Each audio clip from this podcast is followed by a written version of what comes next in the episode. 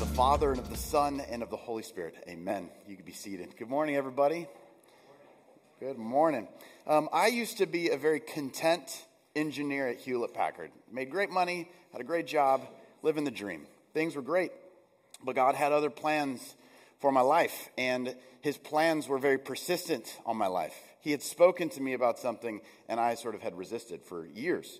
My dad was a Methodist minister. I don't know if I've ever shared this with y'all. And you know that he's a Methodist minister, still is. And out of high school, I told my dad, Dad, I think I want to be a pastor. And he was like, Son, if you can do anything else in your life and be happy, do it. You have no business going into ministry unless God has explicitly called you. So that's why I became an engineer. That's why I became an engineer. And my life's journey is one story after another of God's invitation and his call. And sometimes it feels like a, a sort of oppressive burden of a voice that I'm not paying attention to or not dealing with. Now, some of these stories, I could tell you story after story in my life that seem real flashy, but actually, there's just a, a lot that are just really plain. Um, spe- people speaking to me and encouraging me, or, or rebuking me, or challenging me in certain ways. Some of the stories I could share with you would be honestly awkward for me to share because it's like, this really happened, but I know how this sounds. This is really hard to believe. And then other stories are just so boring that you probably wouldn't want to listen to them.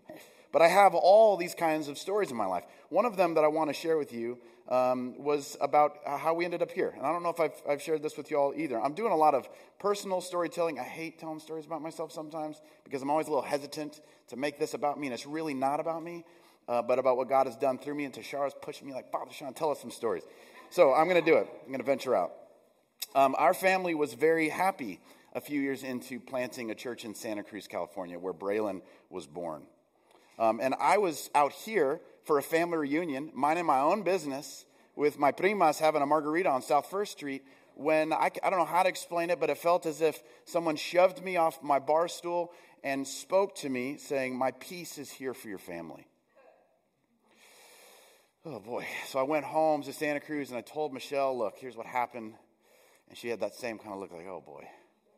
And just before I had left on this trip, we had come home from church one day. Was, we had services in the evening. We had a, a, glass of wine together and we said, cheers. Hey, we, we ventured out and did something crazy that God told us to do.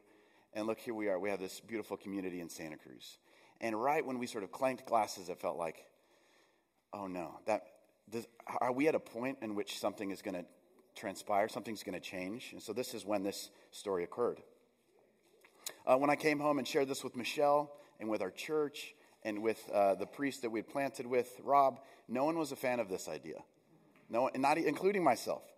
Um, and a month or so later, Rob, who was serving as director, he turned to me in our office and he said, "You know, our bishop, he challenged us to plant another church out of this church, and we both told him he was crazy." But maybe if this is of God, maybe we should be open to this. Maybe we should listen to our bishop. So I called some people who called some people, and I knew a guy in San Antonio who put me in touch with a guy down in South Austin, a priest. His name was Perry. And I got on the phone with him and said, Look, I think God might be inviting us to come to South Austin to, to start a church. Um, I was put in touch with you. And he said, Well, are you a young Latino Anglican church planter? I was like, uh, Yes, sir, actually. And he said, Well, I've been praying for God to send a young Latino Anglican church planter to South Austin to plant a church, and when he would come, I would help him. I would be, I'd be there for him. And that was Perry, and so Perry is uh, one of the founding priests of Resurrection. He was uh, very instrumental in, in uh, what was for us actually a sign, a signal that God was at work. So that was me back then. Um, we had a lot in this story. There are sleepless nights. There are stresses we had kids, you know, we had bills, we had all of these sort of concerns. I could tell you story after story about all of that stuff too the very mundane, stressful, kind of exciting, but mostly boring details of following God's lead. I could, in all of these highlights, you could see some of these really flashy moments of God's voice and His leading in our life, right? These exciting sort of moments. But you have both when God speaks in your life. You have those, those big sort of mountaintop transfiguration, floored kind of moments where you're terrified and you hear the voice of God, sure. But you also have these daily, very plain, boring, often risky, most of the time, honestly, kind of stressful moments where you're struggling to obey God's voice, to listen to His Son, as He says. Well, in Matthew 17, I think this is sort of, those are some of my stories, uh, but I think it actually helps inform the way we can read this story in Matthew 17, where Jesus ascends this hill with his disciples and he is transfigured, meaning his appearance is changed. He's dazzling white in front of his disciples. And this scene of, of transfiguration, this glory of the Lord on a, on a mount, is it harkens back to the, the earlier reading, the, the Exodus reading in chapter 24, where the glory of God settled on, with Moses on Mount Sinai. In fact, when Moses came down from the mountain, they had to put like a veil over his face because he was blind. His face was glowing. This is weird, Moses. So they put a veil on his face. Matthew tells um, that Moses tells us in this story that Moses in this transfiguration also appeared next to Jesus. Kids, can you imagine that? First of all, Jesus. Secondly, Moses and Elijah? What in the world? That must have been amazing. Why were they there? Well, I think because the law and the prophets are being represented in them, and they are sort of chatting with Jesus while the disciples are there, which is also another sort of odd scene. Like, hey, don't mean to interrupt, guys, but like, do you see what's happening here? And in Jesus, in this scene, it's kind of a clever way of actually revealing who Jesus is, that he is the fulfillment of everything that Moses and Elijah, and everything that the law that they represent, and all the prophets that, the, that Elijah represents, is summarized in this person, Jesus of Nazareth, now glowing, radiating with God's glory. Wow. Peter's impulse did you, did you catch that in the reading? Peter, I love Peter. Peter's impulse was to sort of capture this moment. For us, I think this might be the equivalent of like getting out our iPhones to get this on film. Like, somebody's got to see. We can't go, everybody stop what you're doing. Let me build some huts for us to get comfortable. Jesus, I should definitely be here. Don't kick me out. You know, you hear Peter's sort of rationale unwinding here. And in his sort of uh, frantic scurrying, as I imagine it being, I, I think Peter was sort of trying to memorial, memorialize, domesticate, you could even say, this glory of God. Freeze this moment, this mountaintop experience, so that we don't never have to leave. Like if you ever been to a youth summer camp, you're like, I just never want to leave. Just got to stay here. We don't want to go home to the real world, to those real challenges. Christ's glory revealed before us. Sometimes you may even experience that in here. I hope you do. I don't want to go back to work, Lord. I just want to stay here with God's people, surrounded with your presence. But God doesn't allow this to happen. He's got greater purposes in this world, and the disciples have a part to play in it. But here's the detail, and this is why it's so important, I think, uh, for us to reflect on this passage. This booming voice that comes out of heaven says, Listen to him. It's not as if Jesus had glory sprinkled on him, like added glory, like, boom, check this out, guys, just to impress them, just to sort of shock and awe the disciples into submission. No, God, God actually isn't like that. He doesn't need to impress us, He has really nothing to prove. Think of the most secure sort of person. This is God. It's that the disciples' eyes were opened to see how Jesus has been all along, who he has been all along in his glory. And this revelation, this eye opening experience, it wasn't for Jesus' sake. He didn't need it. It was the disciples who needed it to see where things were headed, to see that this one who would suffer for them, everything that he would endure, the story would end with him glorified again. It might not look the same, it might look like a cross, but in the end, we would see God's glory. They needed to see it. But also for the disciples, these Three words listen to him. Now, seeing him in his glory, do you understand? Now, what do we do with that glory? Should we capture it, bottle it? No. Obey it. Listen. From that booming, authoritative voice of the Father, Jesus had to practically scrape the disciples off the ground.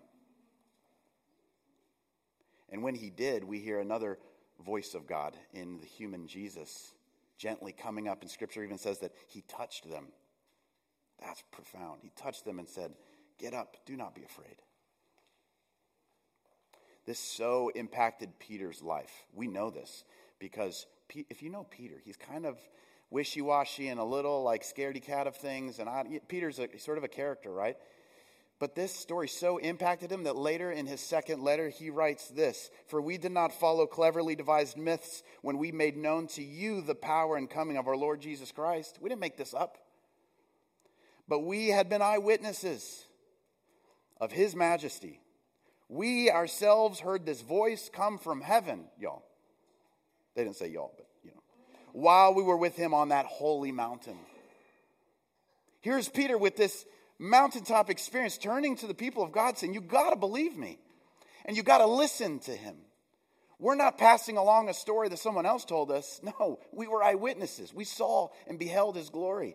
We heard the voice of the Father say, Listen to him. So now this ancient story comes to us in South Austin in 2023. To us, I mean, maybe to like clergy, right? Or special people that God like has special access to. No, no, no, no. To us, to regular people. That's all God's got is regular people. To you, this story comes. Why? To listen to him. Yeah, but Sean, we don't have that same sort of like terrifying experience where Jesus shows up and he's glowing and all that business, the voice. And all. Really? Do we not? Friends, do we not have the glorified Messiah in our midst. He may not be visible in the ways that we would like to see, but I assure you, he's present. Do we not have the law and the prophets ringing in our ears from the readings? We do. Moses and Elijah, strangely present. We may not encounter the Lord transfigured with bright lights like this, like dazzling white. But we do ascend a holy mount every Sunday when we come. That's, I think, partly why this is a little raised. It's not so much that you can see me, but there's actually sort of a, a Mount Sinai, a sort of a transfiguration hill up here where we can see Christ glorified. We come, we climb that mount every Sunday. We're in conversation with Moses and Elijah. We behold the real presence of God's Son, but in very humble means, actually, don't we? Bread and wine.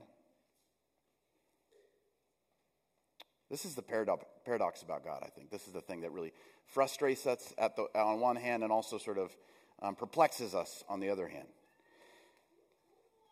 This God who is both huge and flashy and authoritative and all powerful and holy, yet comes to us in ways that are humble and meek and very plain, easy to overlook at times. His voice makes the mountains tremble, this God. He is enthroned over the cosmos, if you can wrap your head around that. And he is unmistakably holy. He's also a mighty king. His reign is comprehensive. Not an inch is outside of his authority, his power. His kingdom is unrivaled. There's not another kingdom or power in existence that even stands to threaten this king and his kingdom. And yet, the fullness of this God is pleased to dwell in his Son, Jesus of Nazareth. In him, in ways beyond our comprehension, we find heaven and earth joined in this person. We get to behold him, heaven and earth joined in this person. We get to behold him, and when we look at Jesus, we also see the future he's bringing about heaven and earth joined in him all things reconciled to him. Wow. What do we do with this? I know we get up every Sunday and we, we show this again, right? We sort of remind ourselves in this, of this again. We come in contact with the living God again. But what do you do with this? Do you just sort of hide it in your heart, bottle it up, capture it? Wait for next Sunday? No. I'm going to do that too. But listen to him. Listen to the words that this God is actually giving to us, these commands. That's what we want to know, right? Lord, how do we obey? What are you teaching us? Should we uh, every Sunday come out here, roll out some sleeping bags, go to Costco, pick up a bunch of snacks, and just sort of make a big camp in here and never leave this church service? How weird would that be? That'd be like kind of that'd be kind of cool. I mean, lock-ins, right? That's basically what those are. Of course not. We can't stay here. We have to listen to him. Why? Because he goes out into the world and he has work for us to do. We have a part to play in reconciling this world to him, that the rest of the world would see his glory, not just us, that the rest of the world would see his glory. So we obey his, his leading. We listen to what he's saying. What is he saying to you, friends? What is the Lord saying to you?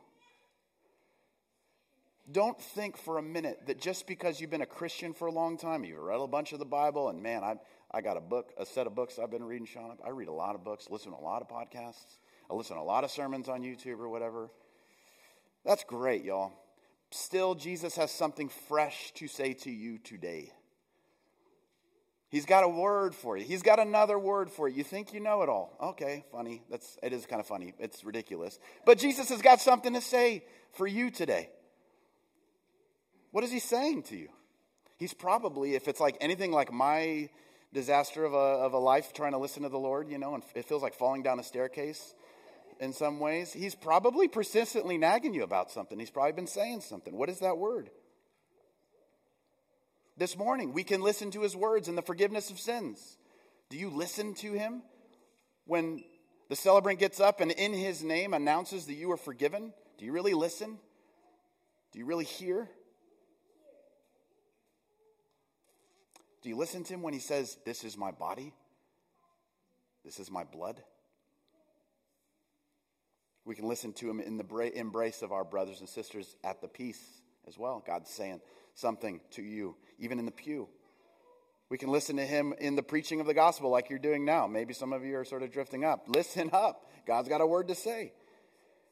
We can listen to him in the announcement that you are his beloved and you have a part to play. And I know things are challenging, but nothing is out of his control. Stick with him. Listen to his leading, his words. And I'm sure that he has even more to, for you, to you, even more to say to you specifically in your own life circumstance and in your situation. The point is, friends, beloved, from this holy encounter with Jesus, our lives are no longer the same. We never walk away from beholding his glory unchanged. We are, we are changed. Our, our whole life, in fact, is recast in the light of his glory. We think we know who we are. We think we know how things will go. You don't. You really don't. The thing you do know, though, is that your life unfolds in the light of His glory, and you can listen to His words, follow His leading. Our God is not tame. You cannot domesticate Him, you can't manipulate Him for a certain end in your own life. He's not under your control and he's not within your grasp. In fact, it's the opposite, the other way around. Our lives are in his hands. And he is worthy, so worthy of us obeying him, right? Amen? Somebody say amen to this. He's worthy for us to obey him. So, beloved, what if we listened to him again this morning freshly? What if we obeyed him in the challenges of everything that we face this week and the week to come? And as we come down from this holy hill, this holy place, and go into the world, what if we continued to pay attention to that still small voice that I promise you, I promise you, is being uttered to you, is being whispered to you? What if, Lord, make this so in our lives? Open our eyes to see your glory this morning, that we would do what you say. Open our ears that we would follow your lead and hear those words that we so desperately need to hear from you this morning. Beloved, get up and do not be afraid. Amen. Let's take a moment of silence and invite the Holy Spirit to do just that, to come and speak to us this morning. You're listening to Resurrection South Austin, a community of faith, learning to do life together in the goodness of God. For more information, you can find us online at resaustin.com.